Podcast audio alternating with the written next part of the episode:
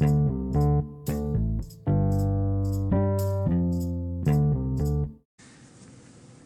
my name is Joel. I'm a Scorpio. I like long walks on the beach and fluffy white pillows.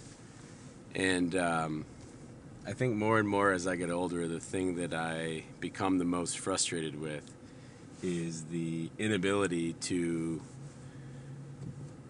not make plans but be able to hang out with people. Um, like I have, you know, I got I got friends all over the suburbs and the city and shit but ah, with three kids and a wife and a dog, um, a lot of my life is kind of dictated by you know work responsibilities and family responsibilities, and then whatever's left. Usually, I don't have much energy um, to plan anything or to really go very far, but it's almost like the only way to hang out with anybody is to make plans like far in advance so it doesn't stress you out when you've made the plans. And then it's something to look forward to as you get closer to it.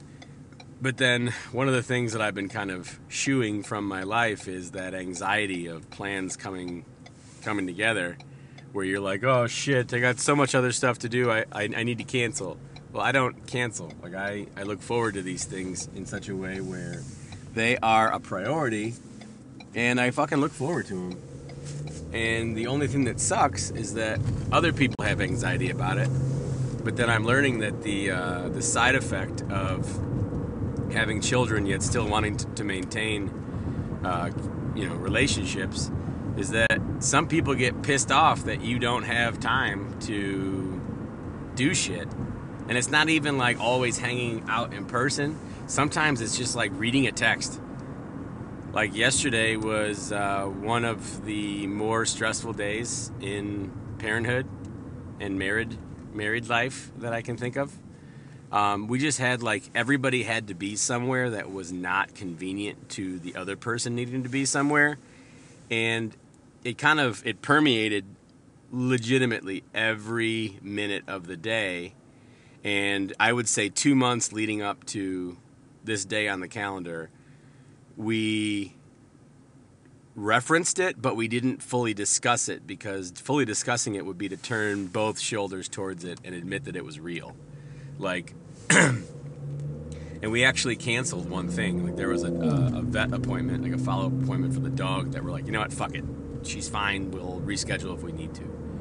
But there was so many things where, like, Leah had to go 45 minutes away Dylan had a thing but had to be there before I would have gotten off of work. Well, Julia was taking Leah to her thing, but yet Mason still had to get ready for the fucking Twins concert, and it was just like there were so many moving parts that the only way to do it was to have Julia and I both not working jobs and having a third driver. That's how like fucking everywhere this day felt. And that meant that yesterday, the full day, I was unable to concentrate on anything but either the work in front of me or making sure that I had the timing right to assist my family in getting to where they needed to go. And when I explained to my friend Amy how fucking many things were happening at once, um, she kind of put her hand on her chest and goes, "Oh my god, that gives me a stomachache to even think about." And I'm like, "Yeah," and this is like a good day. Like, like nothing bad is is like looming over this shit. Knock on wood. This is just kind of one of the challenges of not only having three kids, but you know, living a life in 2020, 2022. You you just kind of roll with it, but rolling with it is really fucking hard. But then on top of that, the side effect is that I don't have the ability to read more than like a four or five word text message because if I put my head down for any length of time, um, I might miss something or I'm not paying attention to what I should pay attention to. And yesterday, I kind of I was reminding myself that uh, you know Julie was stressed out about this shit, and her stress leads to my stress. But I promised myself that I wasn't going to get overly stressed over it because it's just it's just life. If the kids is late somewhere, it it happens. My bad. I'll take the blame.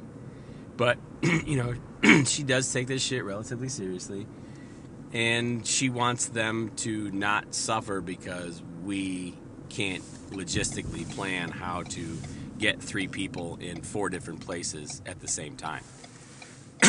but I had a couple conversations that were happening on text that I simply didn't read until this morning on the shitter. And a couple, or one of them specifically, was making reference to the fact that uh, I was too cool to respond. And this morning I wanted to go, you know what? Fuck you. Like, I was stressed out all day with the shit that I had in front of me. Not to mention people that I haven't seen in fucking person in like 10 months. like, I don't need your bullshit to make me feel any worse than I already do about the stuff that I could do something about. So I decided not to respond to it and said, yeah, I'll read through this thread when I have a moment today. And it's like I, I get it, it's the people that say um, TFTI, like, thanks for the invite. Like, bro, fuck you. I went to a hot dog place that had fried onion straws on top of it. I didn't plan this shit. And I didn't go, hey, let's go somewhere and then not invite this person that I haven't seen in person in fucking 10 months. You know, just to fucking stick it to them. Nobody thinks like that. And if somebody does think like that, well, they've got too much fucking time on their hands. Or they need they need to have things uh, in their life that are bigger than they are. But I, I just get this feeling that that's not really going to go away anytime soon.